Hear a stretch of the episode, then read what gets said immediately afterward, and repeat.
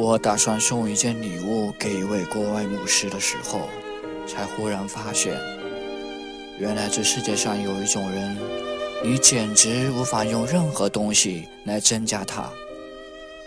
他自己已是一个完美的宇宙。也许我可以学别人，把猪肉干、牛肉干之类的东西当成土产送给他，但我知道。对于一个忙碌的、喜不向暖的人，他不可能有时间坐下来嚼零食。如果我送他衬衫或领带夹、袖扣之类的东西，他也不会记得装扮自己的。他的一副眼镜架已经用了十年，松的挂在鼻翼上，仍然不肯换。他却说：“何必呢？都成了老朋友，已经有感情了。送给他一些小东西，放在壁炉架上呢。他在选择做牧师的那一天，就已经告别了沙发椅，而且他也没有壁炉。送他一点奢侈品呢？”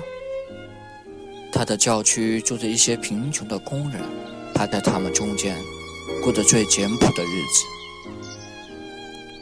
生活里的一些小物件对他而言未必有意义。他是一个经常忘记自己的人，他需要别人反复提醒，才会意识到自己的存在。他自己是不在他照顾范围之内的。也许我可以送他一本书，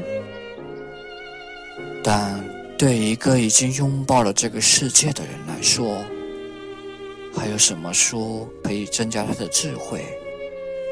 还有什么知识可以提升他的价值？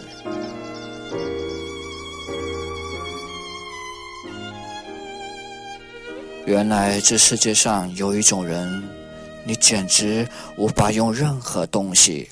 来增加他，他自己已是一个完美的宇宙。